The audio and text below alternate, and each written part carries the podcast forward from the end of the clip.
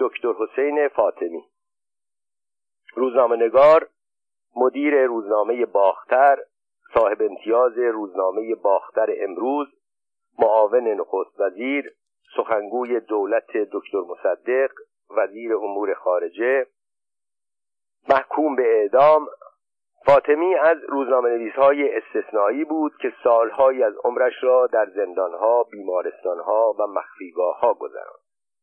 حسین فاطمی کودکی، نوجوانی، روزنامه نگاری سید حسین فاطمی در سال 1296 خورشیدی در شهر نائین در خانواده روحانی به دنیا آمد. پدرش سید علی محمد معروف به سیف العلماء بود.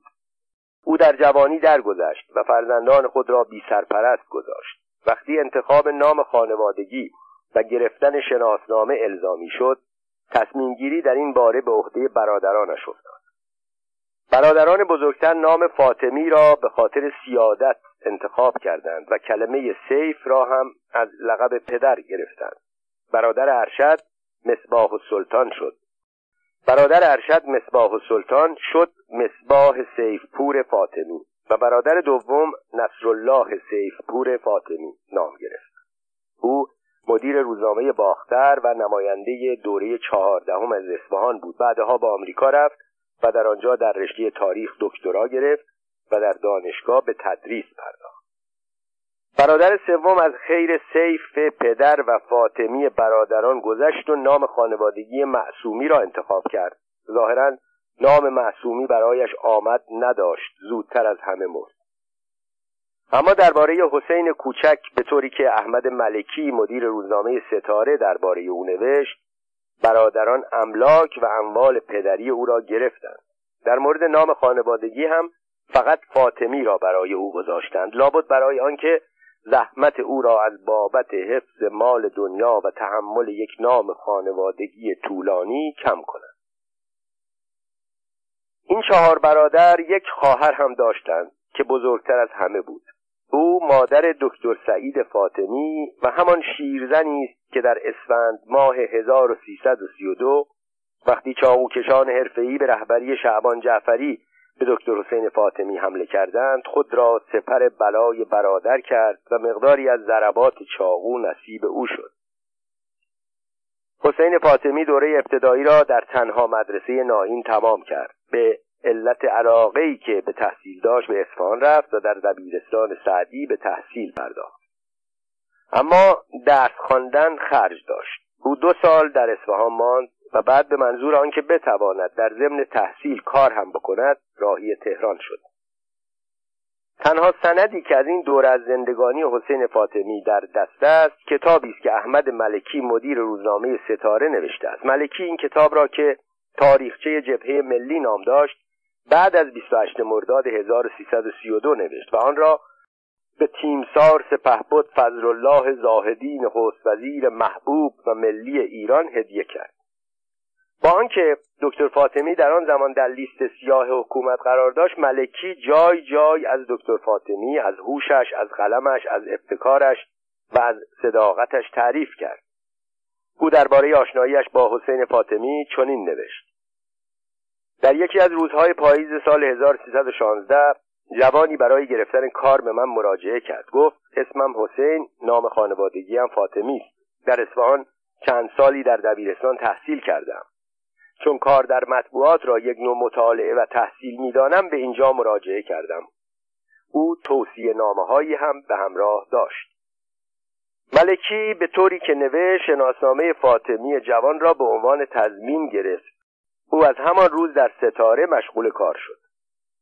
روزها در دفتر روزنامه کار می‌کرد و شبها همانجا میخوابید. کمی که گذشت هم به عنوان مدیر داخلی کار اداری می‌کرد و هم مقاله مینوشت. او بعدها سردبیر ستاره شد. ملکی درباره ذوق نویسندگی و قلم روان او چنین مینوشت. اوایل کار دو سه موضوع به او دادم که نوشت. طبق مقررات آن زمان نوشته او را برای سانسور به اداره نامنگاری فرستادم. برخلاف دیگر مقالات که بلافاصله جواب می‌دادند چند روزی گذشت. جواب مقاله فاطمی نرسید. با تلفن جویا شدم. علی دشتی رئیس اداره نامنگاری گفت این مقاله ها را چه کسی نوشته؟ او را نزد من بفرستید فاطمی با وحشت رفت اما خوشحال برگشت. معلوم شد آنها باور نمی‌کردند چون این مقاله ای را یک نویسنده جوان و تازه کار نوشته باشد. اما وقتی او را آزمایش کردند تأیید نمودند که می‌تواند به کار نویسندگی ادامه دهد. آنگاه اول دشتی بعد عبدالرحمن فرامرزی معاون آن اداره به ملکی تلفن کردند که قدر این جوان را بدان. چون هم باهوش است و هم با ذوق. اگر بتوانی او را خوب بپرورانی از نویسنده های خوب مطبوعات خواهد شد. به طوری که ملکی نوشت فاطمی هر روز بیش از دوازده ساعت به عنوان خبرنگار و نویسنده در روزنامه ها در مجلس و در وزارتخانه ها کار می‌کرد. شبها برای آموختن دانش به مطالعه کتابهای مختلف می پرداخت. اما سر پرشور حسین فاطمی در آن ایام قبل از شهریور بیست نزدیک بود برایش گرفتاری درست کند. روزی حسین فاطمی در یکی از مقاله هایش نوشت کبوتر بی به مال غیر آزادانه صبح زود پرواز کرد. در آسمان قهقهه ذوق و نشاط برآورده و هر کجا دانه ای دید فرود می آید و صد جو می کند ظاهرا موضوع ساده است که اصلا ارتباطی با سیاست ندارد اما باید معمور سانسور بود تا از این نوشته یک مسئله ساخت. زمان رضاشاه بود. این قطعه ادبی را دلیل بر سوء نیت نویسنده و مدیر روزنامه که آن را منتشر کرده بود دانستند.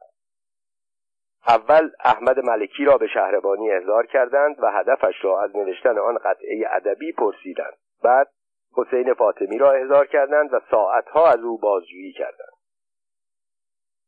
حقیقت ماجرا این بود که در آن زمان مصباح السلطنه فاطمی استاندار خوزستان و برادر او اماد السلطنه فاطمی استاندار گیلان و هر دو مغضوب رضاشاه بودند. مأموران سانسور به تصور آنکه حسین فاطمی جوان با آن خانواده اشرافی اسفان خیشاوندی دارد و این قطعه ادبی را روی هدف خاصی نوشته می‌خواستند برایش پرونده بسازند. ولی وقتی معلوم شد او فاطمی نائین است و با فاطمی های اصفهان خیشاوندی ندارد رهایش کردند. و به این ترتیب بود که سرنوشت و زندگی جوان شانزده هفده سالهای به نام حسین فاطمی وارد مسیر تازه‌ای شد. وقتی حسین فاطمی در تهران کارش گرفت و در محیط روزنامه‌نگاری آن زمان اسم و رسم پیدا کرد آشنایان و خیشاوندان وسط افتادند تا میان برادران صلح و آشتی برقرار سازند.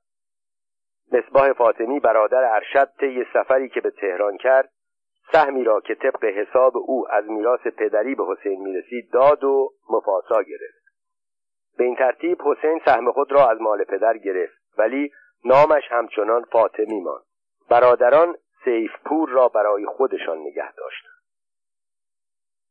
برادر دوم حسین فاطمی به نام نصرالله سیفپور فاطمی از سال 1312 یک مجله ادبی به نام باختر در اصفهان منتشر می‌کرد که به مرور به صورت هفته نامه و بعدها روزنامه منتشر شد. این سیفپور فاطمی چون دید مقاله های برادر کوچکش در روزنامه ستاره تهران موفقیت پیدا کرد از حسین فاطمی خواست به اصفهان بیاید و با او در انتشار روزنامه همکاری کند.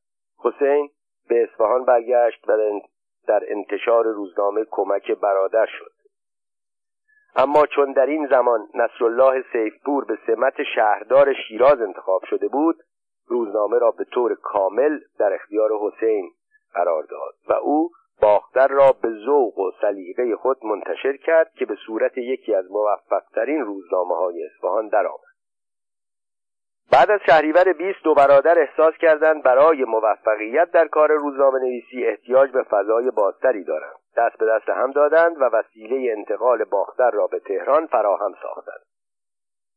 در آنجا تقریبا همه کارهای روزنامه از جمله نویسندگی مقالات سردبیری روزنامه حتی رسیدگی به کارهای اداری به عهده حسین فاطمی بود و مقاله های تند و تیز او در انتقاد از دیکتاتوری 20 ساله رضاشاه و حملات سخت او به وزیران و وکیلان بازمانده آن رژیم که همچنان مستر کار بودند باعث رونق کار باختر شد.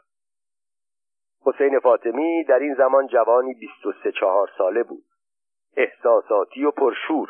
این روحیه باعث شد در میان روزنامه نویس های تهران بیش از همه با زنده یاد محمد مسعود مدیر روزنامه مرد امروز دوست شود.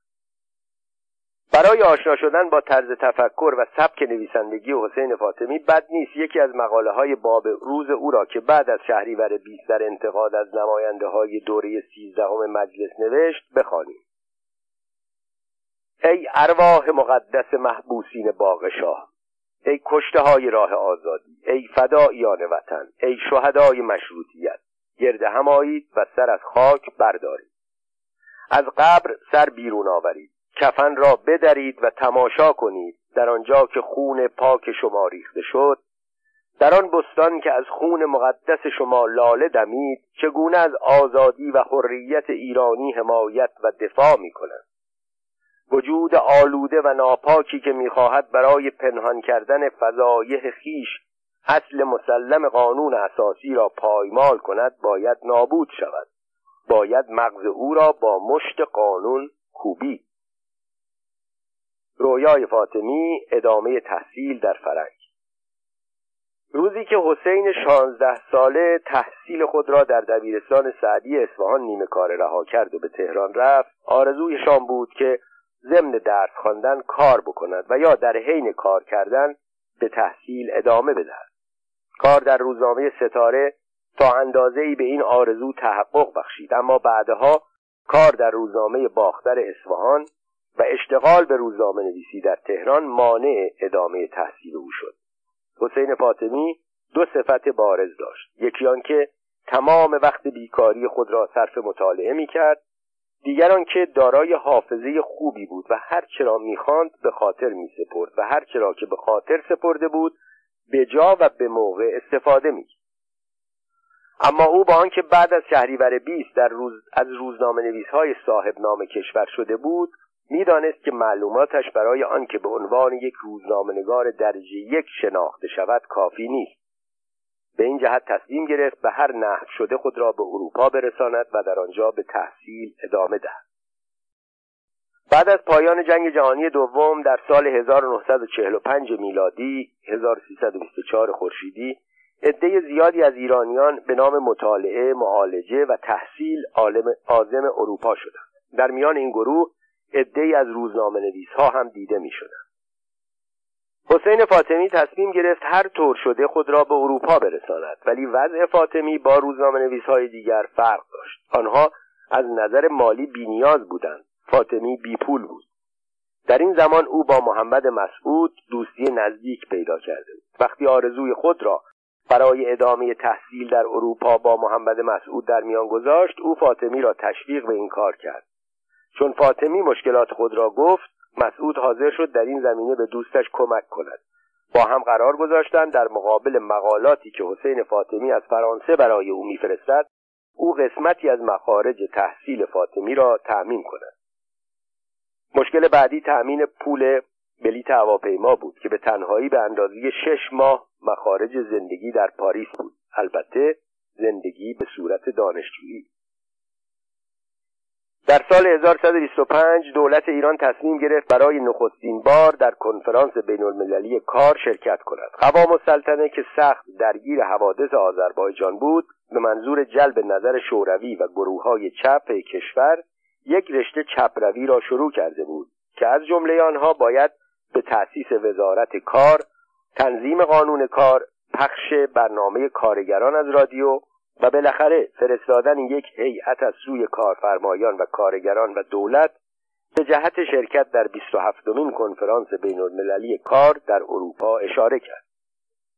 حسین فاطمی که روزنامه نویس مشهوری شده بود کاری کرد که او را به عضویت این هیئت چهارده نفری پذیرفتند. او به عنوان وابسته مطبوعاتی به کنفرانس بین المللی کار رفت. اما وقتی کار کنفرانس تمام شد فاطمی به جای آنکه به ایران برگردد عازم پاریس شد.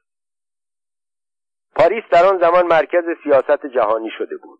فاطمی خواندنی ترین مقاله ها و تفسیرها را از روزنامه های فرانسه ترجمه می کرد و برای دوستش محمد مسعود به ایران میفرستاد. در ضمن به توصیه محمد مسعود مطالعاتی را هم به منظور خریدن یک چاپخانه مجهز ماشین های چاپ شروع کرد. حسین فاطمی اول تصمیم داشت در پاریس دوره روزنامه‌نگاری را ببیند. در آن زمان در پایتخت فرانسه دوره روزنامه‌نگاری رسمی که بتوان در آن درجه دکتری گرفت وجود نداشت. فقط یک آموزشگاه خصوصی بود که دولت ایران مدرک آن را به عنوان دوره عالی به رسمیت نمیشناخت. به این جهت فاطمی تصمیم گرفت تحصیل خود را در رشته حقوق ادامه بدهد. ایران در آن سالها دوران پرآشوب تاریخ خود را میگذراند. به خاطر وقایع آذربایجان و مسئله نفت مطبوعات بین المللی توجه خاصی به حوادث ایران نشان می‌دادند. فاطمی مقاله های روزنامه های مختلف را برای مرد امروز محمد مسعود و ستاره احمد ملکی و بعضی از روزنامه های دیگر تهران میفرستاد. این وضع تا بهمن 1326 و ترور محمد مسعود ادامه داشت. با کشته شدن محمد مسعود همه برنامه های فاطمی به هم خورد. مرگ محمد مسعود در 22 بهمن 1326 ضربه بزرگی به روحیه حسین فاطمی وارد ساخت و برنامه هایی را که او به منظور تأسیس یک سازمان بزرگ مطبوعاتی تنظیم کرده بود به هم زد. فاطمی تا مدتی بعد از مرگ مسعود هنوز امیدوار بود روزنامه مرد امروز همچنان منتشر شود ولی چون دستگاه خاطری خوبی از مرد امروز نداشت و می‌دانست هر کس مرد امروز را منتشر کند ناچار است همان رویه تند و انقلابی مسعود را ادامه دهد تا مدتها از واگذاری امتیاز مرد امروز به دوستان و خویشاوندان محمد مسعود جلوگیری می‌کرد. نامه هایی که حسین فاطمی در این ایام برای نصرالله شیفته دوست و همکار خود در روزنامه باختر که بعدا سردبیر مرد امروز شد نوشته نمودار وضع نابسامان روحی اوست. تا آنجا که در یکی از نامه ها نوشت از زندگی سیر شده است. فکر خودکشی در این زمان فاطمی را رها نمی کرد حسین فاطمی مردی مبارز بود که طی سالهای بعد از شهریور با طبقه حاکم فاسد با حزب توده و با دستجات ارتجایی مبارزه می‌کرد. اما همین مرد شجاع و مبارز وقتی خبر کشته شدن دوست صمیمیش محمد مسعود را شنید روحیش را به کلی از دست داد. او گاهی بدون برنامه در کوچه و خیابانهای پاریس راه می‌رفت و به یاد مسعود قریب و بیکس گریه می‌کرد. زمانی بدون توجه به وضع خود از کلاس درس بیرون می آمد و در گوشه حیات دانشکده چنباتمه می‌زد و به عاقبت خودش که آن همه به مسعود امید بسته بود میاندیشید. او بارها گفته بود بدون مسعود ادامه حیات برای من ارزشی ندارد. خبر مرگ مسعود وقتی به فاطمی رسید که او مشغول برنامه ریزی جهت پذیرایی از مسعود در پاریس بود و طرح خرید ماشین چاپ رتاتیو و تشکیل یک شرکت بزرگ مطبوعاتی را می‌کشید. یک مرد با خصوصیات فاطمی باید در بدترین حالات روحی باشد که به نصرالله شیفته بنویسد. شیفته جان همه هفته ولو چند سطرم باشد به من بنویس. نگذار که تمام آرزوها و افکار دوست تو در خاک سرد یکی از قبرستانهای دور افتاده پاریس مدفون شود. روحیم خیلی بد است و اعصابم ضربه شدیدی خورده. کمرم زیر بار این غم شکسته شده است. ترور مسعود از چند جهت باعث تأثیر شدید حسین فاطمی شد. به خست به خاطر از دست رفتن یک دوست صمیمی. محمد مسعود آدم گوشگیری بود و فقط با چند تن از روزنامه نویس ها دوستی و معاشرت داشت. یکی از آنها حسین فاطمی بود. فاطمی اغلب روزها به خانه مسعود می‌رفت و آن دو با یکی دو تن از دوستان صمیمی خود ساعاتی را در کنار یکدیگر به بحث و گفتگو می پرداختند. فاطمی وقتی از روزنامه باختر کناره گرفت قول و قرارهایی درباره آینده با مسعود گذاشت. کشته شدن مسعود این برنامه ها را به هم زد. با به هم خوردن این برنامه ها نومیدی بر وجود فاطمی مسلط شد. برنامه های حسین فاطمی برای روزنامه نگاری. وقتی حسین فاطمی از شرکت با محمد مسعود ناامید شد و هنگامی که مشاهده کرد دستگاه به هیچ قیمتی اجازه انتشار مجدد مرد امروز را نمی‌دهد در صدد برآمد طرحی برای تأسیس یک مؤسسه بزرگ مطبوعاتی تهیه کند. در این زمان برادر بزرگش مصباح سیفپور فاطمی سرانجام به لیاقت برادر کوچکش عقیده پیدا کرد و به طوری که احمد ملکی در کتاب خود می نویسد در ماهای آخر اقامت حسین در پاریس مخارج تحصیل او را تقبل کرد که برایش میفرستاد. فاطمی که قبلا می‌خواست با مسعود شرکتی درست کند پس از کشته شدن او تصمیم گرفت با کمک عدهای تشکیلات مجهزی برای تأسیس یک مؤسسه بزرگ مطبوعاتی به وجود بیاورد. او در این باره نوشت با ابزار کهنه و پوسیده ای که الان در ایران متداول است دیگر روزنامه نوشتن مسخره به نظر می آید او برنامه خود را در این مورد چنین اعلام کرد. تشکیلاتی که من در نظر دارم به وجود بیاورم در مرحله اول یک چاپخانه وسیع است. در مرحله دوم شرکت با چند روزنامه نویس زیرا ما مؤسسه ما احتیاج به روزنامه صبح و عصر و هفتگی چند جور و ماهنامه دارد. ما باید دارای یک تشکیلات بزرگ و وسیع باشیم. اینها را باید از میان رفقای جوان انتخاب کنیم. فاطمی قصد داشت پس از شروع به کار تشکیلاتش را توسعه داده سهام آن را به صورت تعاونی بین نویسندگان و کارکنان سازمان تقسیم کند. با توجه به این طرح وسیع معلوم می شود که فاطمی مطلقا در فکر کارهای دولتی نبود و قصد داشت که در روزنامهنگاری کشور تحول به وجود بیاورد. او تصمیم داشت بعد از گرفتن درجه دکتری در فرانسه برای مطالعه و آموزش زبان یک سال در لندن و یک سال هم در آمریکا اقامت کند. مرگ نابهنگام مسعود همه این برنامه ها را به هم ریخت. حسین فاطمی دکتر حقوق و صاحب امتیاز روزنامه باختر امروز. فاطمی در دوران تحصیل در پاریس روزهای سختی را گذراند. او یک دانشجوی کم سن و سال نبود که در خوابگاه های دانشجویی زندگی کند. در رستوران های دانشجویی غذای ارزان بخورد و در کاوهای سن ژرمن دپره با جوانها بوگی بوگی برخصد و با خوشی های جوانی سختی های بیپولی را از یاد ببرد. او سی ساله بود. مرحله نوجوانی را پشت سر گذاشته بود. در تهران به عنوان مدیر روزنامه با محافل بالای اجتماع رفت و آمد داشت. محیط بیبند و بار دانشجویان در فرانسه بعد از جنگ او را جذب نمی‌کرد. او در یک آپارتمان محقر در پاریس زندگی می‌کرد و وقت خود را در دانشگاه به جهت تحصیل و در منزل در حال ترجمه و نوشتن میگذراند. بهترین ایام او زمانی بود که روزنامه های ایران به فرانسه می آمد و او مقاله های خود را در آنها می‌دید. آنگاه به یک کافه کوچک کنار خیابان می‌رفت و مشغول مطالعه روزنامه های تهران و پاریس شد.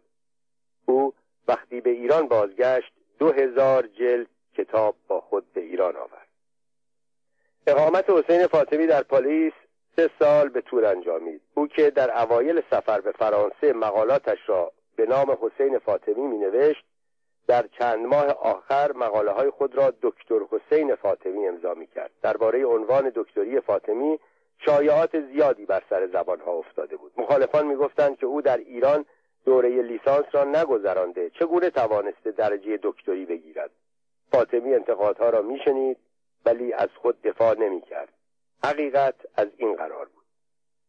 در آن زمان دانشگاه های فرانسه دوره های خاصی برای خارجی ها داشتند که از ایام استعمار باقی مانده بود. در ایام قدیم که در ایران و سایر کشورهای شرقی دوره های دانشگاهی وجود نداشت هر خارجی که در کشور خود دوره تحصیلات قدیم را دیده بود می توانست با ارائه مدارکی که میزان معلومات او را معین می کرد معادل یا به قول فرانسوی ها اکووالن مدرک تحصیلی را به دست بیاورد و ادامه تحصیل بدهد. فاطمی که از نوجوانی به خاطر اشتغال به کار نتوانسته بود در ایران تحصیلات کلاسیک خود را تمام کند در پاریس با ارائه مدارکی که داشت معلوماتش معادل لیسانس شناخته شد و او توانست مانند همه کسانی که مدرک لیسانس دارند در دوره دکتری حقوق نامنویسی کند.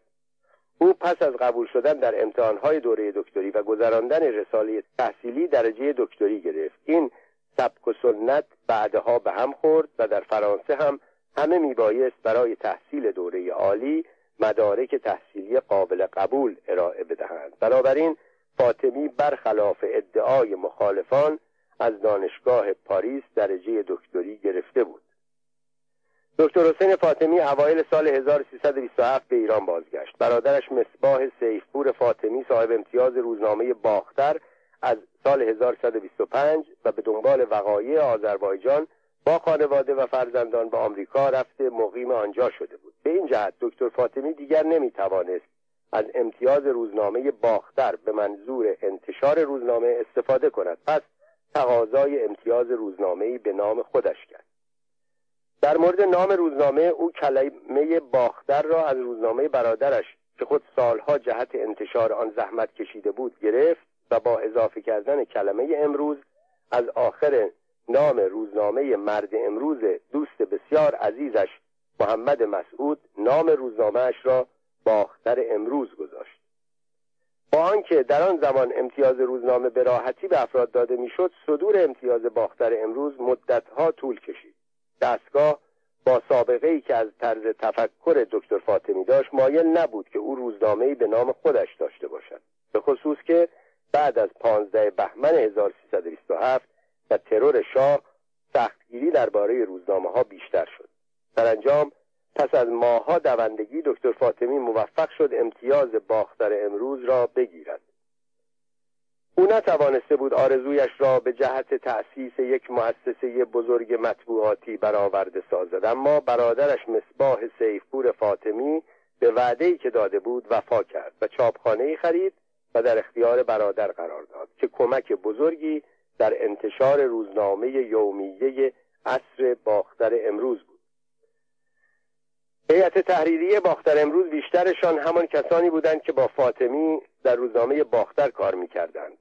سید محمد رضا جلالی نائینی دکتر سعید فاطمی دکتر رحمت مصطفوی نصرالله شیفته سردبیر محمد علی سفری محمد رضا اسکری ناصر امینی ابوالفضل آل بویه بهرام شاهرخ دکتر حسین چوبین زبیح الله منصوری سپهر زبیح و دیگران.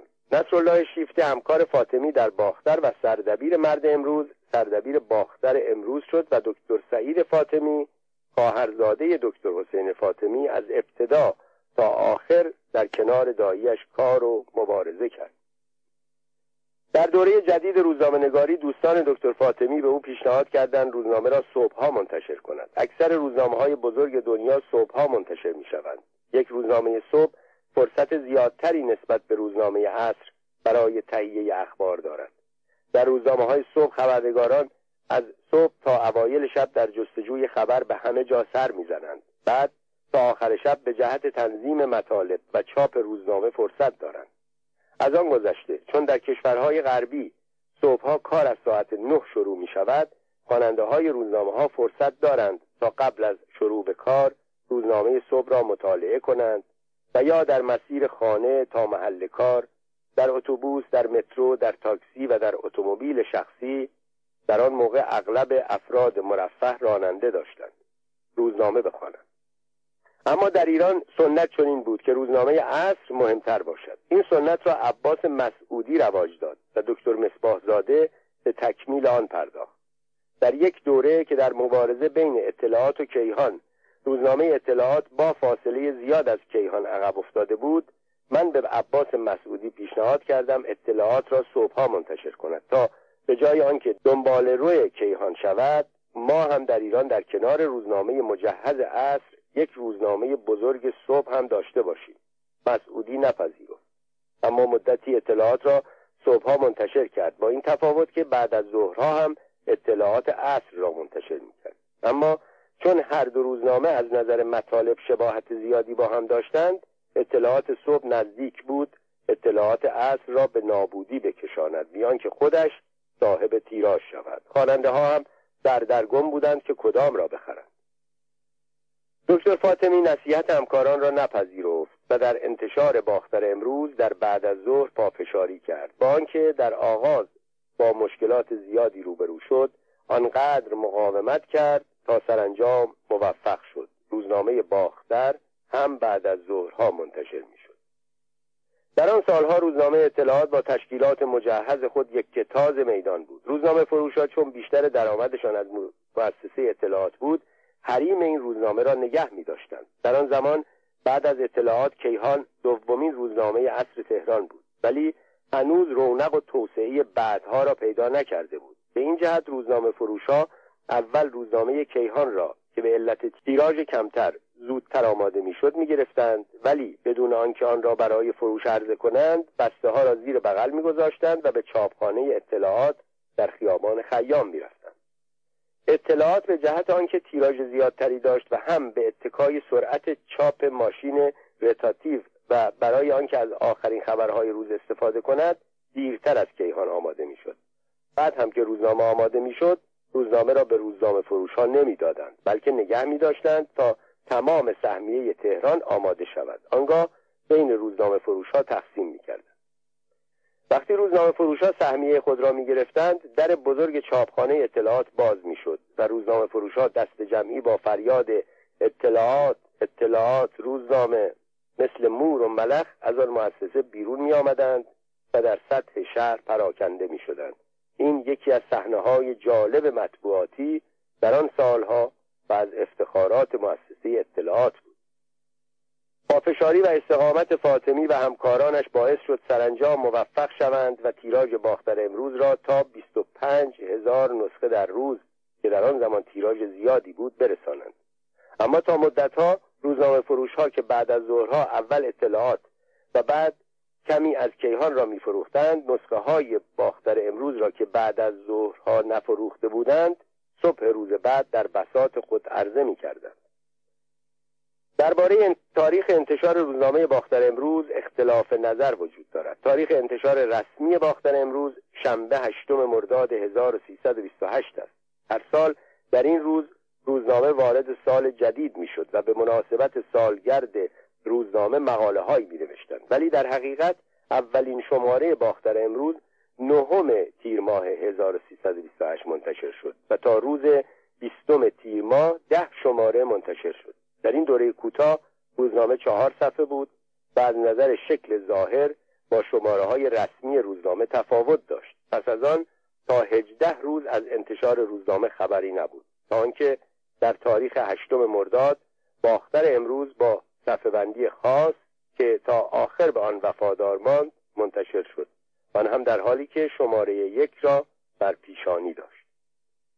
علت این تصمیم فاطمی بر کسی روشن نشد و در نوشته های دیگران هم دلیل موجهی برای این کار ندیدم. این ده شماره را می‌توان شماره های صفر باختر امروز تلقی کرد. و یا شاید به علتی که روشن نیست فاطمی تصمیم گرفت روزنامه را زودتر منتشر کند.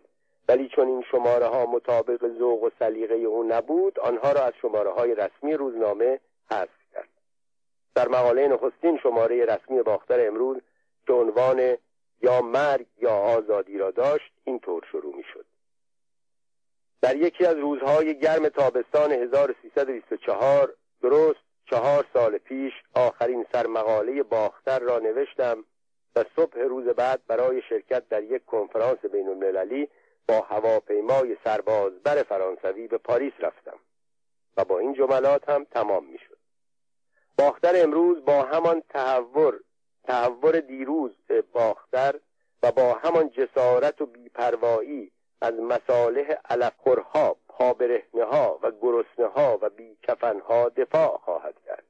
این روزنامه مال میلیون ها مردمی است که در اثر ضعف و ناتوانی در شرایط زندگی عصر حجر یا قرون وسطا باقی ماندهاند و از دنیای قرن بیستم خبری ندارند. دکتر فاطمی در این دوره باختر امروز که بعد از ظهرها منتشر می‌شد شعار خود را طرفداری از دکتر محمد مصدق و ملی کردن صنعت نفت قرار داد. بعد از مدت کوتاهی روزنامه عملا به صورت ارگان جبهه ملی درآمد. دکتر فاطمی باختر امروز و جبهه ملی. دکتر محمد مصدق به منظور آزادی انتخابات دوره شانزدهم مبارزه شدیدی را شروع کرد. در مجلس هم چند تن از نمایندگان با پشتیبانی از های دکتر مصدق یک اقلیت نیرومند تشکیل دادند.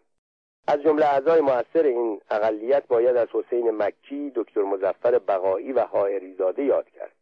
ولی فقط نماینده های مجلس در این زمینه فعالیت نمی کردند عده از رجال سیاسی و روزنامه نویسان هم در خارج از مجلس از دکتر مصدق و تز او درباره انتخابات آزاد پشتیبانی می کردند.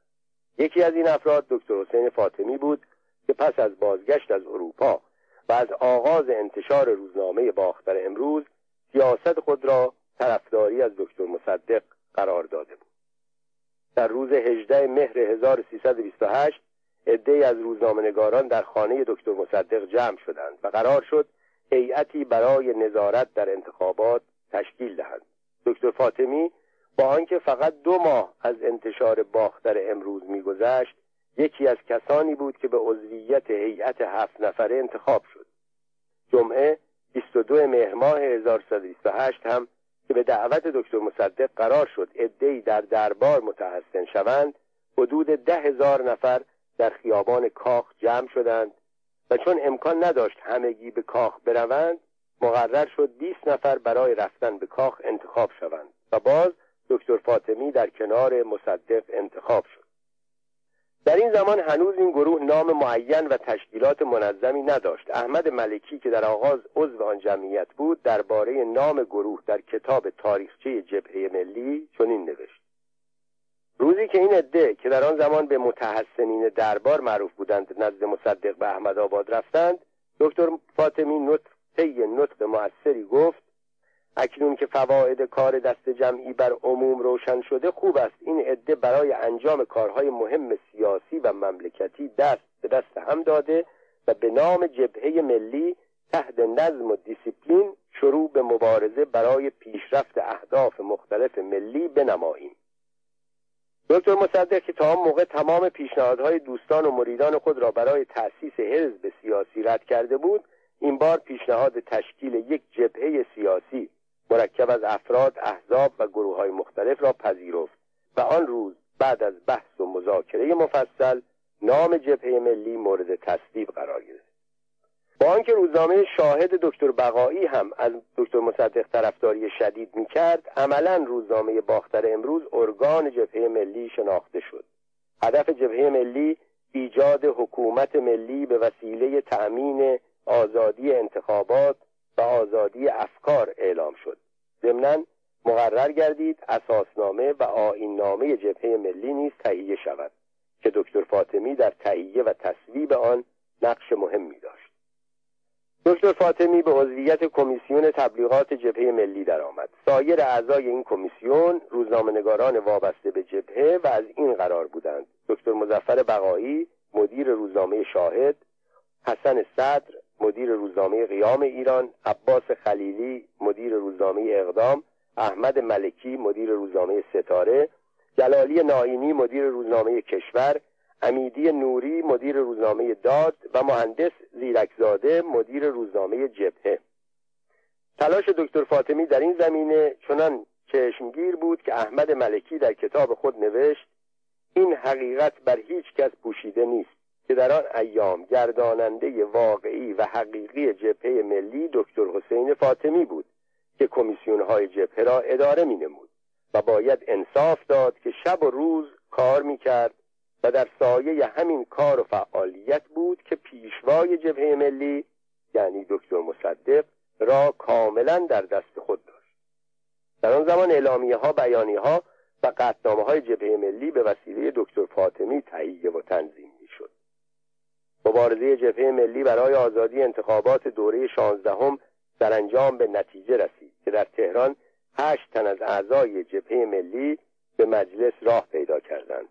مهمترین اقدام اقلیت در مجلس تصویب طرح ملی شدن صنعت نفت بود که در روز 17 اسفند 1329 یک روز بعد از ترور سپهبد رزمارا در کمیسیون خاص نفت به تصویب رسید. دکتر حسین فاطمی در هیئت دولت. دکتر محمد مصدق در تاریخ هفتم اردیبهشت 1330 پیشنهاد نخست وزیری را که از سوی جمال امامی شده بود پذیرفت. در دوازده اردیبهشت هیئت دولت خود را معرفی کرد و در تاریخ پانزده اردیبهشت دکتر حسین فاطمی را به معاونت نخست وزیری برگزید. این انتخاب پاداشی بود از سوی دکتر مصدق به دکتر حسین فاطمی به خاطر تلاش های شبانه روزی او به جهت ملی کردن صنعت نفت. بعدها خیلی از افراد مدعی شدند که ملی کردن صنعت نفت ابتکار آنها بوده. اما خط دکتر مصدق به همه تردیدها خاتمه بخشید. او نوشت اگر ملی شدن صنعت نفت خدمت بزرگی است که به مملکت شده باید از آن کسی که اول این پیشنهاد را نمود سپاسگزاری کرد و آن کس شهید راه وطن دکتر حسین فاطمی است که روزی در خانه جناب آقای نریمان پیشنهاد خود را داد که عمده نمایندگان جبهه ملی حاضر در جلسه آن را به اتفاق آرا تصویب نمودند.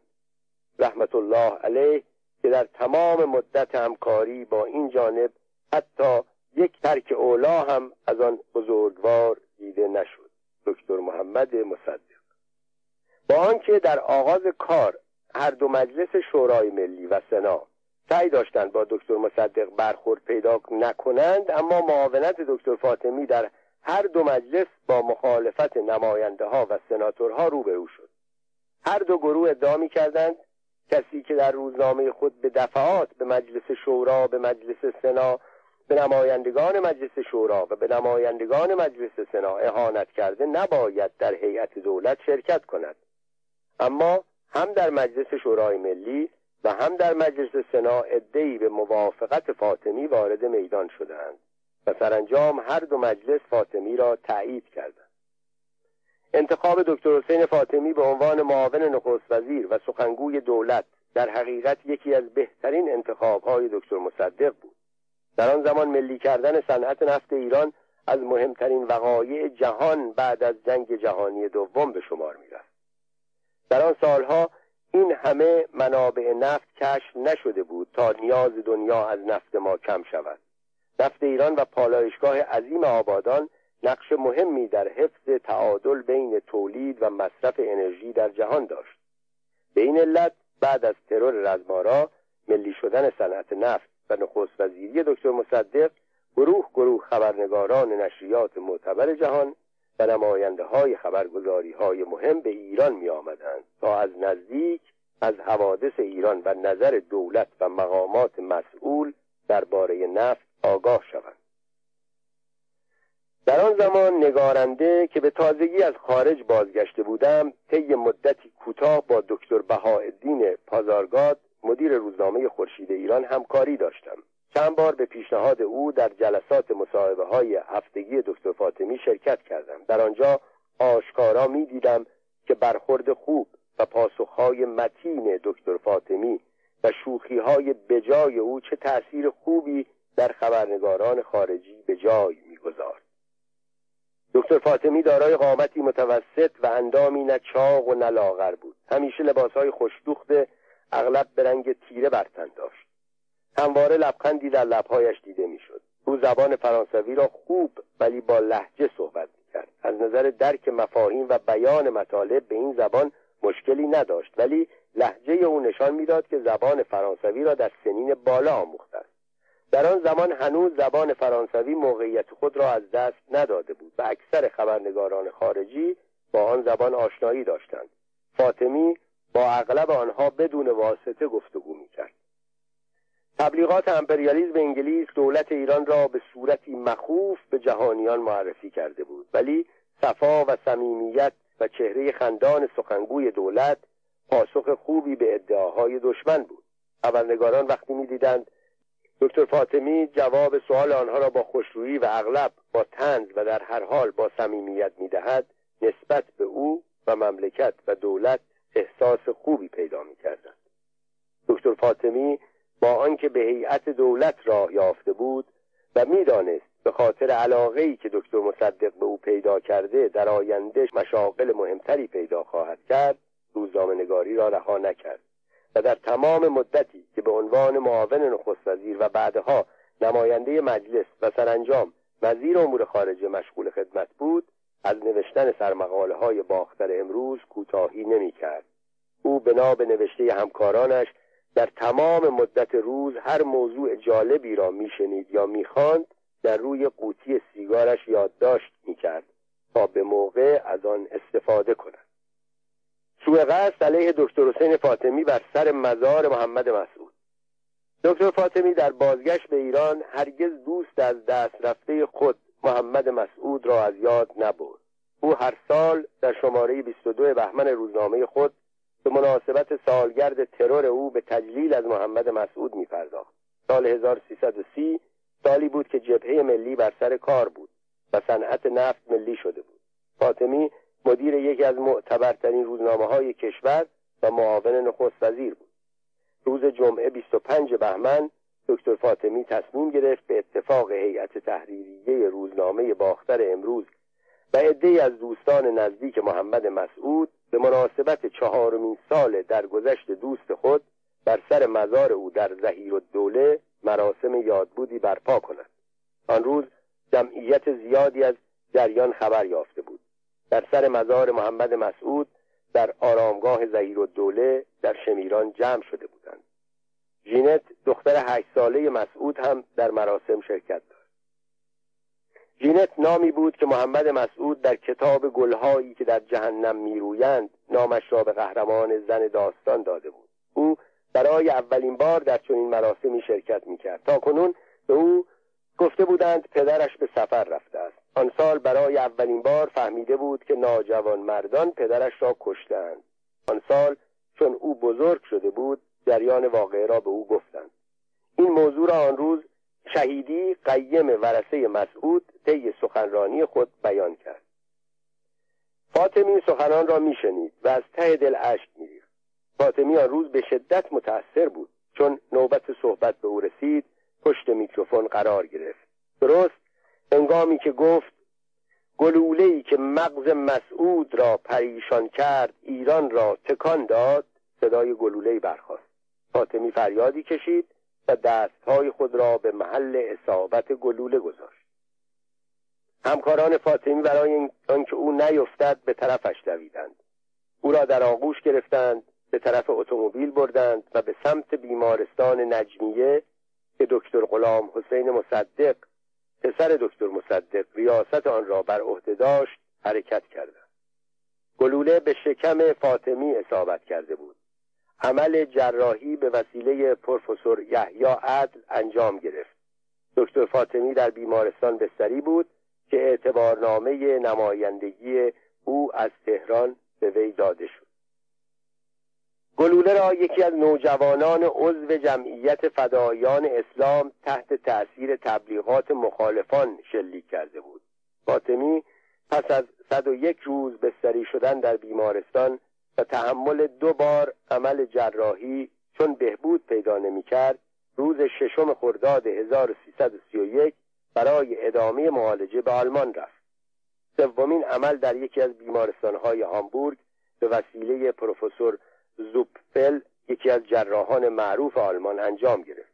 فاطمی روز دوازده مهر ماه به ایران بازگشت و به مجلس رفت. ولی فعالیت او در مجلس چند روز بیشتر طول نکشید. در هفده مهر ماه آن سال با حفظ سمت سخنگوی دولت به عنوان وزیر امور خارجه معرفی شد. دکتر فاطمی هرگز از رنج زخمهای آن گلوله خلاصی نیافت. و تا آخر عمر گرفتار عوارض آن بود. آنقدر پزشکان در ایران و آلمان شکم او را باز کردند و روی امعا و احشاء مجروح او عمل کردند که مردم ساخته بودند. خوب است در شکم دکتر فاطمی یک زیپ وصل کنند تا دکترها برای معاینه و معالجه ناچار نشوند دائم شکم او را بشکافند. آخرین بار فاطمی در تاریخ دهم خرداد 1332 برای معالجه به آلمان رفت. آن روزها ایران دوره حساسی را میگذراند و دکتر مصدق ناچار بود در چند جبهه با مخالفان بجنگد. دوری فاطمی برای مصدق سخت بود ولی او که از وضع بد مزاجی فاطمی اطلاع داشت او را تشویق می‌کرد برای معالجه به خارج برود. فاطمی در دهم خرداد طی یک نطق رادیویی از مردم ایران خداحافظی کرد و به آلمان رفت. سفر فاطمی در چنان روزهای حساسی دهان مخالفان را به بدگویی بازتر کرد. چون اقامت او طولانی شد دهها شایعه برای او درست کردند. روزی نبود که از ملاقاتهای پنهانی او با مقامات انگلیسی و آمریکایی در رؤسای شرکت نفت انگلیس خبرهایی منتشر نکنند. دکتر مصدق که به طور مداوم در جریان کارها و مداواهای فاطمی بود این حرفها را میشنید ولی اعتنا نمی‌کرد. دکتر فاطمی سرانجام روز بیستم مرداد 1332 در میان استقبال پرشور طرفداران و شایعات فراوان مخالفان به ایران بازگشت که به گفته دوستانش کاش باز نمیگشت. آمدن او به ایران مصادف بود با زمانی که کودتا در شرف انجام بود. آمریکا علنا برای کمک به انگلستان و ساقط کردن دکتر مصدق وارد عمل شده بود و مأموران درجه یک سیا را با عناوین و اسامی مختلف به ایران فرستاده بود.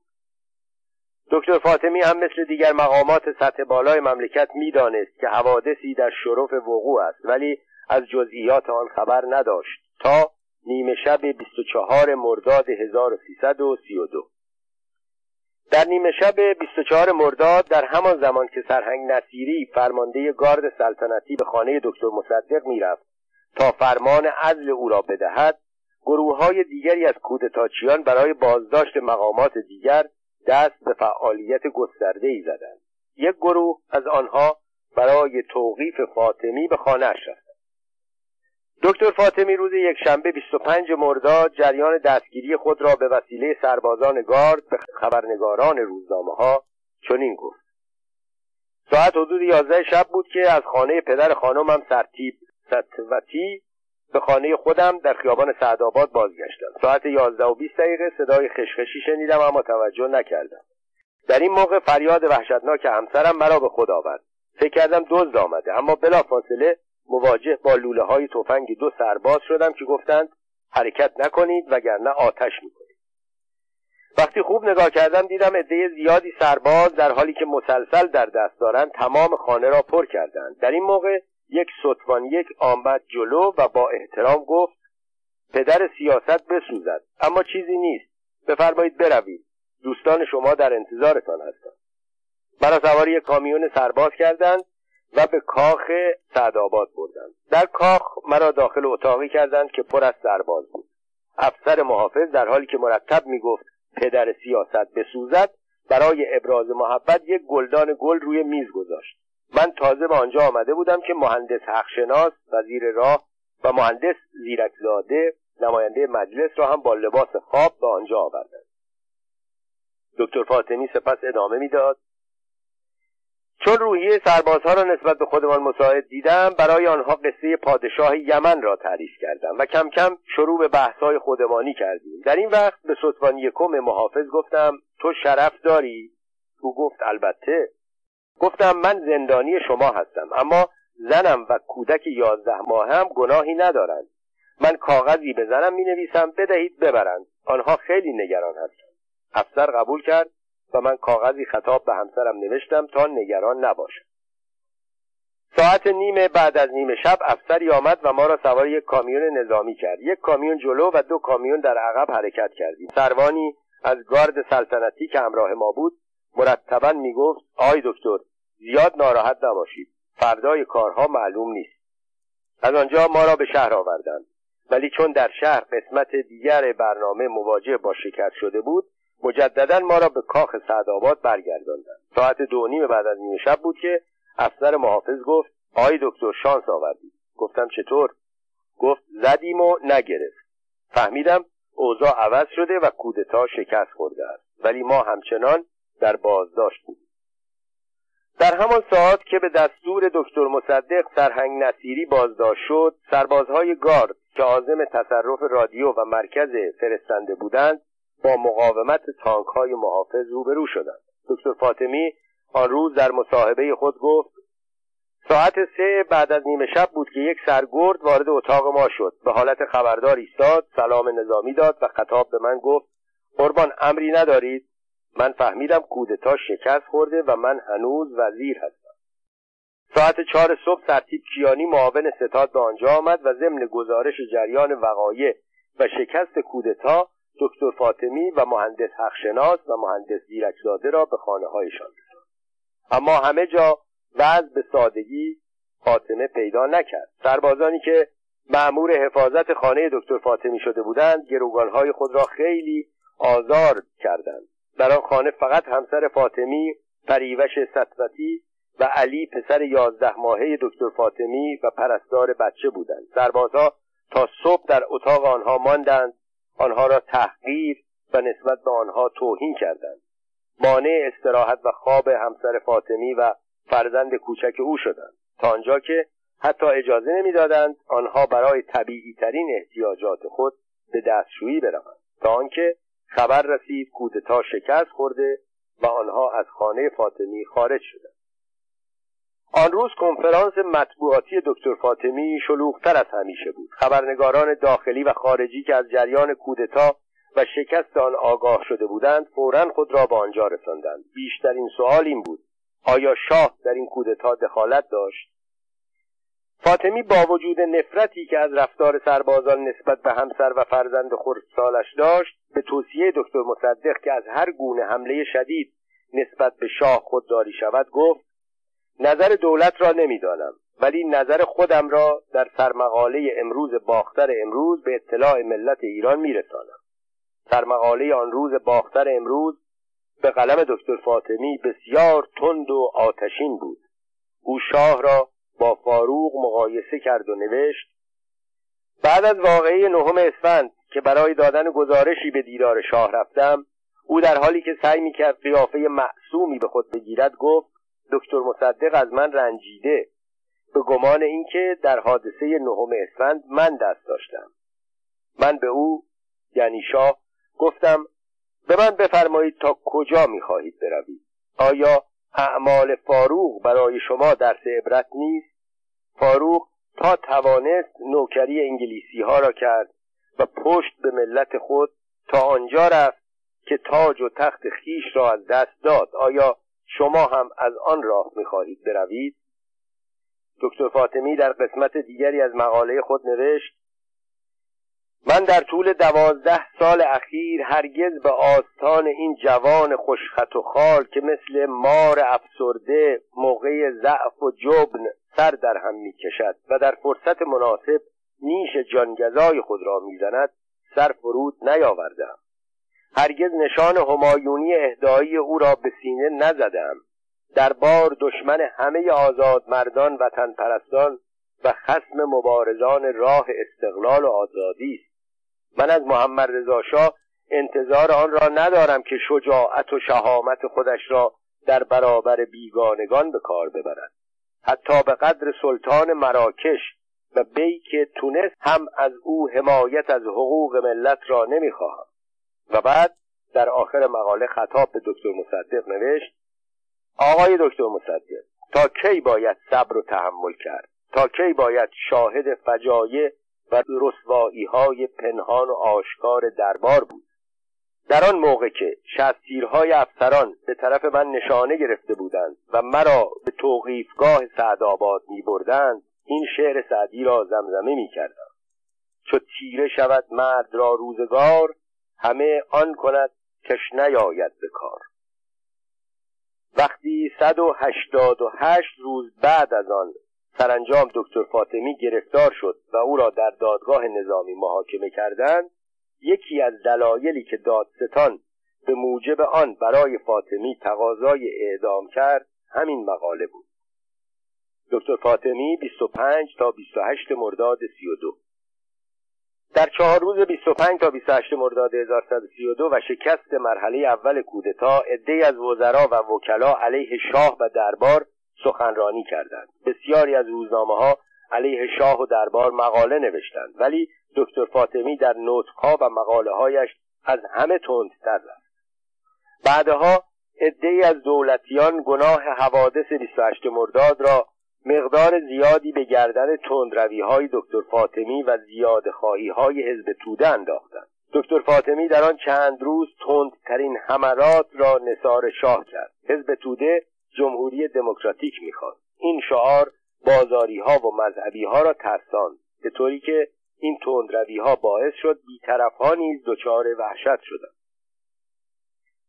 روز دوشنبه 26 مرداد دکتر فاطمی به دربار رفت. اتاقها را مهرموم کرد تا اموال سلطنتی که به گفته او به ملت تعلق یافته بود حیف و میل نشود.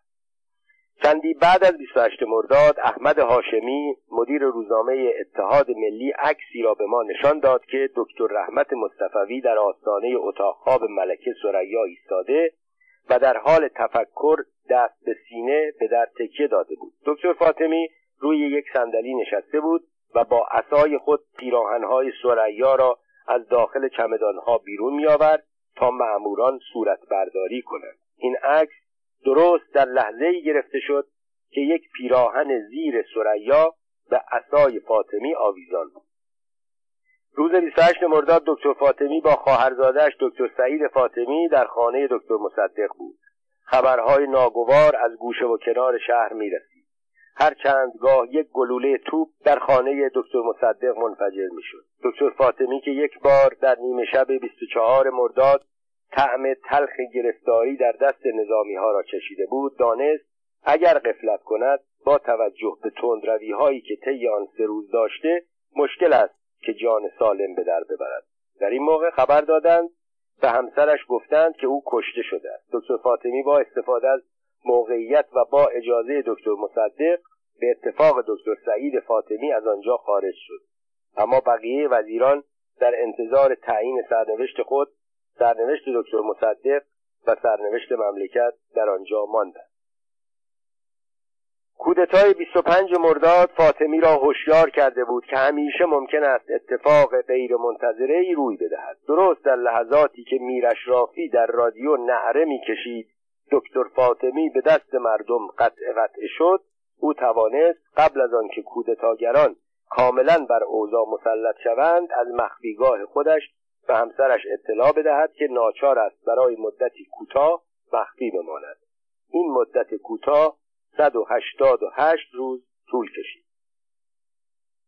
دکتر فاطمی سرانجام پس از شش ماه زندگی در خفا ساعت یک و نیم بعد از ظهر شنبه 22 اسفند 1332 گرفتار شد. ماجرای گرفتاری او را به طوری که جراید نوشتند از این قرار بود.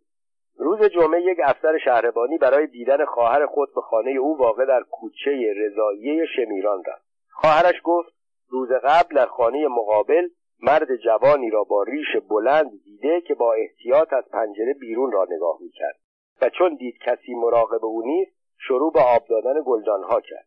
آن زن احتمال می‌داد آن مرد یکی از افسران تودهای باشد. سرهنگ شهربانی از خواهرش پرسید خانه متعلق به کیست. او گفت یک افسر ارتش به نام دکتر محسنی در آنجا زندگی می کند افسر شهربانی روز بعد جریان را به رؤسای خود گزارش داد. آنها هم فرمانداری نظامی را مطلع کردند. در نتیجه سرگرد علی اکبر مولوی با چند نفر معمور به محل رفتند حوالی ظهر به آنجا رسیدند و زنگ در را به صدا درآوردند. خود دکتر فاطمی در را باز کرد. ظاهرا این ساعتی بود که صاحب خانه که یک افسر پزشک عضو حزب توده بود به خانه می آمد به محض آنکه دکتر فاطمی در را باز کرد مولوی هفتیر خود را روی پیشانی او گذاشت. به این ترتیب دکتر فاطمی را گرفتند و به فرمانداری نظامی نزد سلشگر بختیار بردند. عکسهایی که آن روز از دکتر فاطمی گرفته شد قیافه او را با حالت خاصی نشان می‌دهد که فقط روانشناسان خبره می‌توانند احساسات درونی او را درک کنند. دکتر محسنی که در آن ساعت به سوی منزل می آمد وقتی صحنه توقیف فاطمی را دید با همسرش از معرکه دور شد و چندی بعد به خارج از کشور رفت. چند ساعت بعد که می‌خواستند دکتر فاطمی را به لشکر دو زرهی ببرند طبق صحنه سازی از پیش ساخته شده شعبان جعفری و گروه چاوکشان او در حالی که شعار می‌دادند به دکتر فاطمی حمله کردند.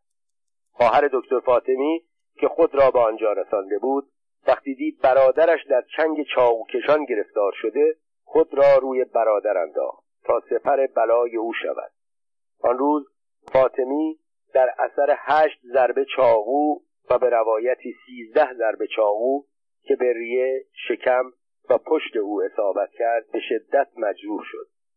چند ضربه هم به خواهرش اصابت کرد. وقتی شاه ماجرا را شنید به دکتر عیادی دستورهایی داد و او به پزشکان گفت دستور است که هر طور هست او باید زنده بماند.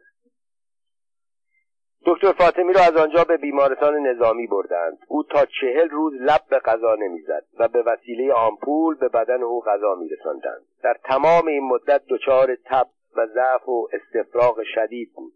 روزی که و همسر و فرزند او اجازه دادند به ملاقات فاطمی بروند علی هفده ماهه که چندین ماه پدرش را ندیده بود با دیدن صورت تکیده رنگ پریده و قیافه ناشناس او وحشت کرد.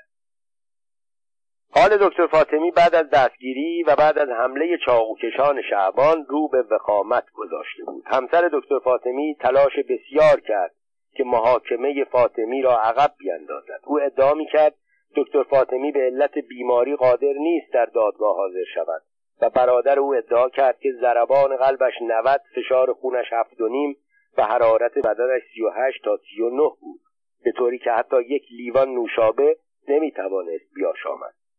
ولی به دستور سرتیب آزموده چهار نفر از پزشکان بهداری ارتش در روز ششم شهریور 1333 در پادگان لشکر دو زرهی حاضر شدند و بعد از معاینه دکتر فاطمی اعلام کردند حال مزاجی و روحی او رضایت بخش است و حضورش در دادگاه مانعی ندارد.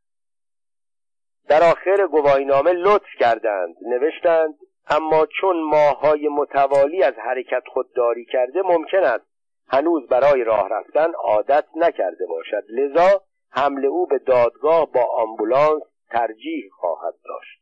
به این جهت در تمام مدت محاکمه او را با لباس بیماران و با آمبولانس و برانکارد به دادگاه می وقتی خبرنگاران از آزموده درباره وضع جسمی و روحی دکتر فاطمی پرسیدند گفت وقتی مریضی از بیمارستان مرخص شد این به معنای آن است که بهبود یافته. به نظر من حال فاطمی برای بازپرسی مساعد است. و وقتی از او پرسیدند آیا او هنوز هم غذا نمی‌خورد؟ گفت او واقعا موجود عجیبی است. وقتی او دستگیر شد پزشکها گفتند یک هفته بیشتر زنده نخواهد ماند در حالی که اکنون سه ماه است روی تخت خواب خوابیده و غذا نمی‌خورد. ولی هنوز زنده است. من نمی‌دانم بدن این مرد چقدر نیرو دارد و تا چه مدت می شود یک آدم را با آمپول زنده نگه داشت. محاکمه دکتر فاطمی سری بود. وقتی خبرنگاران از ترتیب آزموده دادستان ارتش علت این کار را پرسیدند گفت نمی‌خواستیم او دادگاه را صحنه عوام فریبی و سیاست بافی قرار بدهد. محاکمه فاطمی در تابستان 1333 ده جلسه طول کشید و سرانجام در تاریخ یک شنبه 17 مهر ماه او را محکوم به اعدام کردند. فاطمی در تمام مدت محاکمه با آنکه گرفتار تب و عوارض آن بود با شهامت از خود دفاع می‌کرد. همسرش گفت روحیه قوی فاطمی او را زنده نگه داشته پس از دادگاه بدوی دادگاه تجدید نظر هم خیلی سریع حکم اعدام فاطمی را ابرام کرد. دکتر فاطمی تقاضای فرجام کرد. اگر فرجام فاطمی قبول می‌شد پرونده به دادگستری می‌رفت و در آن زمان سابقه چنین بود که دادگستری تمام آرای دادرسی ارتش را که اکثر آنها بدون رعایت موازین قانونی صادر می‌شد نقض می‌کرد. برای آنکه چنین اتفاقی روی ندهد با تقاضای فرجام او موافقت نشد. پس از آنکه دکتر فاطمی محکوم به اعدام شد عدهای از رجال کوشیدند مانع اجرای حکم شوند. رجال قدیمی که هنوز در دربار احترامی داشتند با آنکه با افکار و عقاید دکتر فاطمی موافق نبودند به شاه مراجعه کردند و مسررانه خواستند از اعدام دکتر فاطمی خودداری شود مجازات گناه او در هیچ قانونی اعدام نبود. شاه در زیر گزارش مربوط به حکم دادگاه نوشت فعلا از اجرای حکم خودداری شود اما فاطمی در برابر هر دوست دهها دشمن داشت. دشمنانی در داخل دشمنانی در خارج در داخل کشور گروهی از نظامیان برای اجرای حکم پافشاری می‌کردند. در خارج بریتانیا مایل بود اعدام فاطمی درس عبرتی برای همه مخالفان امپراتوری فخیمه باشد. در همان ایام شخصا شاهد ادعای سرتیب آزموده درباره اعدام دکتر فاطمی بودم. یک شب در همان زمان در مهمانی اسقر عقیلی مقاطع کار معروف زمان ترتیب آزموده را دیدم. او برای عدهای از مهمانان این ماجرا را تعریف می‌کرد. او گفت خیلی ها میکوشیدند فاطمی را از مرگ نجات بدهند. عده زیادی از رجال پادرمیانی کرده بودند. اعلی حضرت هم راضی شده بود فاطمی را مشمول یک درجه عفو کند. یک روز من و یکی از عمرای ارتش او اسمش را گفت اما من به خاطر ندارم. حضور اعلی حضرت شرف شد به عرض رساندیم در حالی که عدهای از افسران جوان ارتش منظور اعضای حزب توده. را برای کاری که انجام نداده بودند و فقط احتمال داشت روزی به آن اقدام کنند اعدام می‌کنیم جان نساران درست نمی‌دانند که فاطمی مورد عفو قرار گیرد. این کار در ارتش اثر خوبی نخواهد داشت. پایان کار دکتر فاطمی مردی با دشمنان فراوان. دکتر حسین فاطمی تا زمانی که فقط روزنامه نویس بود دشمنان زیادی نداشت. دشمنان او روزنامه ها و احزاب مخالف بودند. اما از زمانی که در جبهه ملی ایران موقعیت ممتازی پیدا کرد و دکتر مصدق او را به عنوان معاون نخست وزیر و سخنگوی دولت و وزیر خارجه معرفی کرد یک لشکر دشمن جرار کمر به نابودی او بست. از این زمان است که شایعات فراوانی در اطراف او و زندگی خصوصی او ساخته شد. دکتر مصدق همکاران زیادی داشت مانند دکتر شایگان مهندس رضوی و نریمان. ولی از آنها یک دهم فاطمی انتقاد نمی‌شد. گویی مخالفان دکتر مصدق کمر به قتل فاطمی بسته بودند. شاید تصور می‌کردند اگر فاطمی را از میدان بردارند از بین بردن دکتر مصدق آسان خواهد بود. شاید هم حق با آنها بود. فاطمی یکی از صمیمیترین و فعالترین یاران مصدق بود. او در تصمیمات مصدق بیش از سایرین تأثیر داشت. اولین تهمتی که به فاطمی زدند ماجرای دکتریش بود که حقیقتش را نوشتم. بعد گفتند معمور خارجی ها در جبهه ملی و دولت مصدق است. در آن زمان خارجی صاحب نفوذ در ایران انگلستان بود. دکتر مصدق بارها گفت و بعدها به خط خود نوشت که ملی کردن صنعت نفت پیشنهاد دکتر فاطمی است. اما دشمنان ادعا کردند که همه آن کارها صحنه سازی بود. هر قدر دکتر فاطمی سختتر در این راه کوشید و شدیدتر به امپراتوری فخیمه بریتانیا حمله کرد بیشتر او را متهم می‌کردند که نعل وارونه می‌زند تا مردم را گمراه کند. فاطمی چندین بار زندانی شد ترور شد تمام بدنش در اثر اصابت گلوله و چاقو ریش شد. دشمنانش می‌گفتند معالجه را بهانه قرار می‌دهد تا در خارج با مأموران دولت انگلستان و نمایندگان شرکت نفت انگلیس ارتباط برقرار کند به محض آنکه اقامت او برای مداوا در خارج کمی طول می‌کشید فریاد برمیآوردند که مشغول زد و بند با خارجی هاست و هر چند یک بار از ملاقات های مرموز او با افراد مرموز خبر می‌دادند.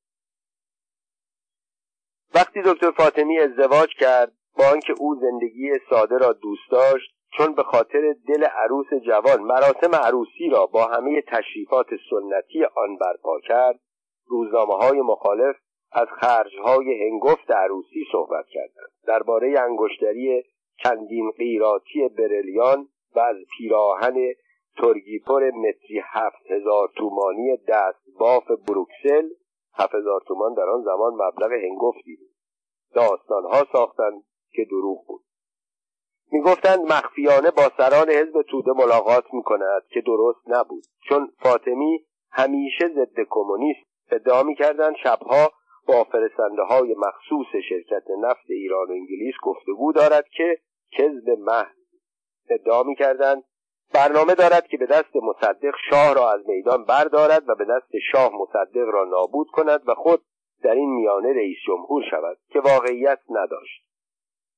او صمیمانه به دکتر مصدق خدمت می‌کرد. روزی که شاه به او نشان درجه یک همایون داد چنان قوقایی برپا شد که نظیر نداشت. این عنایت را که شاه برای جلب رضایت او کرد دلیل بند و های سیاسی دانست حتی دکتر نوردین کیانوری در کتاب خاطرات خود نتوانست از این شایعات برکنار بماند. و از وابستگی های خاص فاطمی در آغاز کار صحبت کرد. او هر قدر تندتر به انگلیسی ها حمله می کرد مخالفان بیشتر او را به همدستی با انگلیسی ها متهم می کردن. شهرت دادند که فاطمی با سید زیادین تباتبایی دشمن دیرپای دکتر مصدق رابطه دارد دروغ بود او فقط در سال 1322 در حالی که 23 چهار سال بیشتر نداشت مدتی کوتاه به عنوان یک روزنامه نویس حرفه‌ای سردبیر رعد امروز شد. به جزان هیچ مدرکی در دست نیست که او عضو حزب اراده ملی شده باشد یا با سید زیادین تباتبایی رابطه ای جزین داشته باشد.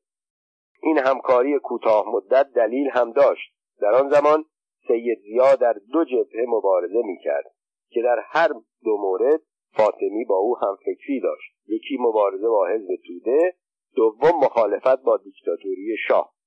دکتر فاطمی که در آغاز فعالیت های روزنامهنگاری در زمان رضاشاه به دفعات چوب سانسور را خورده بود نمی‌خواست آن وضع تکرار شود. با این همه همکاری مطبوعاتی او با رد امروز که بسیار هم کوتاه مدت بود به عنوان یک روزنامه نویس حرفه‌ای قابل توجیه است.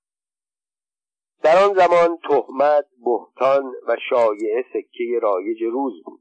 به دکتر بقایی و حسین مکی هم خیلی تهمت زدند. ولی در مورد دکتر فاطمی همه مردها شکسته شده بود.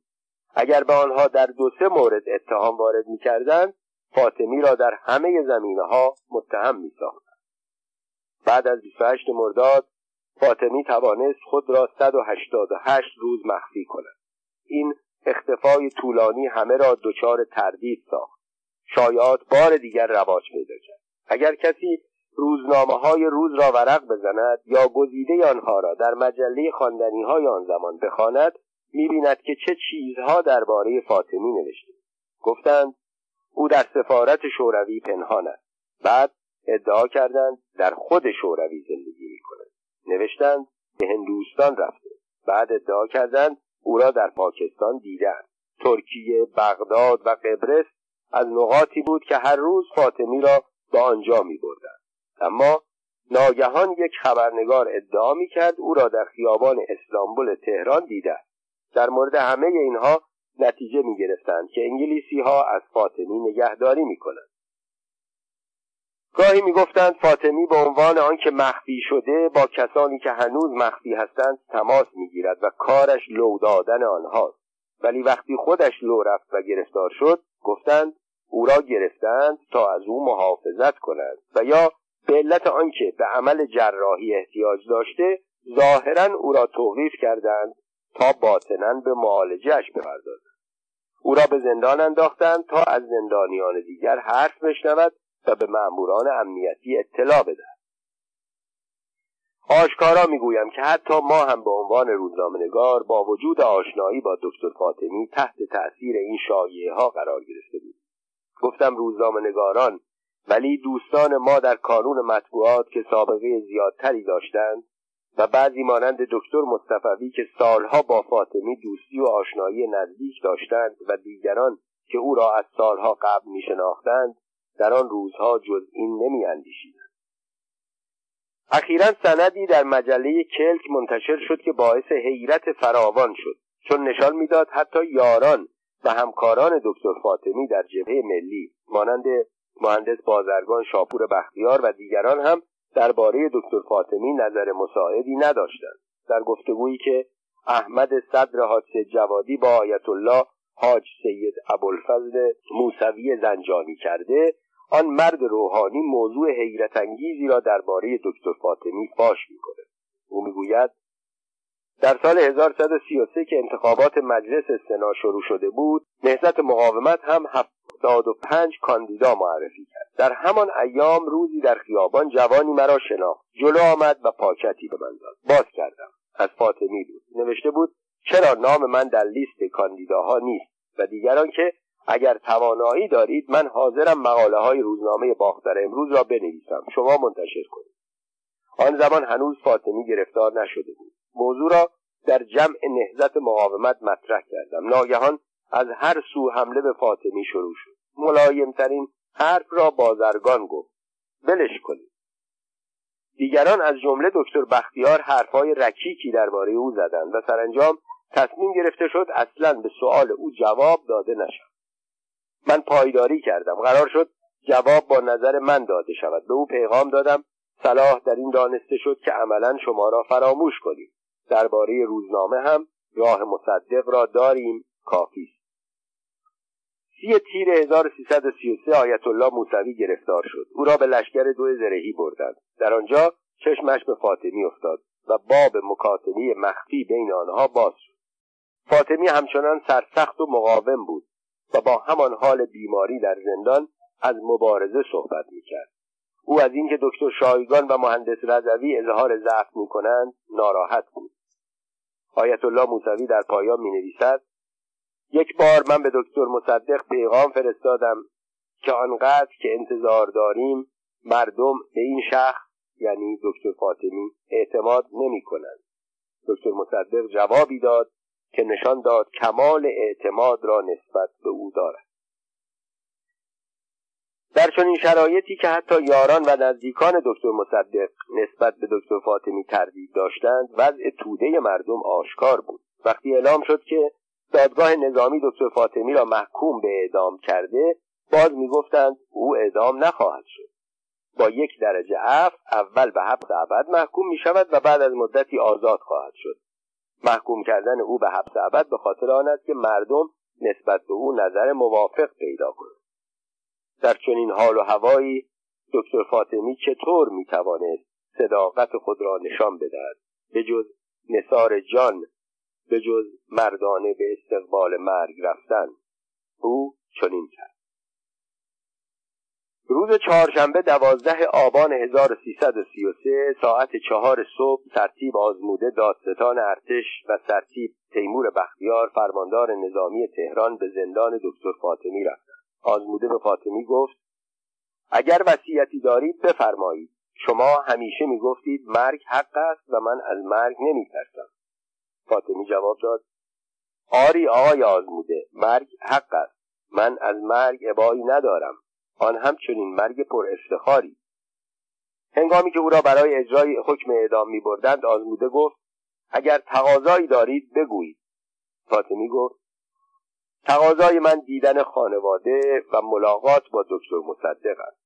آزموده فریاد کشید. هنوز هم دست از این مرد بر نمیداری؟ دکتر فاطمی آن روز تب داشت و حال جسمیش بد بود اما روحیش همچنان قوی بود. در محل اجرای حکم تیمسار آزموده یک بار دیگر از او خواست آخرین تقاضایش را بگوید. دکتر فاطمی یک سیگار خواست. آن را گرفت و با بیاعتنایی گوشه لب گذاشت. وقتی که او را به تیر بستند نگذاشت چشمهایش را ببندند. و آنگاه در حالی که به لوله های بلند چهار تفنگ چشم دوخته بود منتظر گلوله ها ماند. او بارها در عالم خیال این صحنه را در برابر نظر مجسم کرده بود. گلوله ها تأخیر نکردند و لحظه بعد بدنش را سوراخ کردند. و به این ترتیب بود که دکتر حسین فاطمی در سی و هفت سالگی منصوروار جان بعد از اجرای حکم اعدام در ساعت نه صبح ترتیب آزموده که وظیفهش را انجام داده بود با نهایت خونسردی خبرنگاران داخلی و خارجی را به حضور پذیرفت و گفت ساعت چهار صبح نزد ایشان یعنی دکتر فاطمی رفتید روحیش بسیار عالی بود به طوری که اگر کسی بدون اطلاع از وضع او وارد اتاق می‌شد نمی‌توانست تصور بکند او محکومی است که چند دقیقه بعد اعدام خواهد شد. خبرنگاران درباره حال مزاجی او پرسیدند. آزموده گفت خیلی خوب بود. او را با آمبولانس به میدان تیر بردند. فاصله اتومبیل تا چوبه اعدام را سه چهار قدم بود راه رفت. اما حقیقت آن بود تا روز فاطمی در آتش تب میسود جنازه فاطمی را بعد از اجرای حکم به خانوادهش تحویل دادند و آنها او را در ابن بافی در کنار شهدای سیوم تیر دفن کردند درباره دکتر فاطمی هنوز گفتنی زیاد است. او وقتی اعدام شد سی و هفت سال بیشتر نداشت. یک زندگانی کوتاه اما پرفراز و نشید پر از درد و رنج. دکتر حسین فاطمی در میان روزنامه نویسان ایران یک چهره استثنایی بود. شاید تا آخر هم استثنا باقی بماند.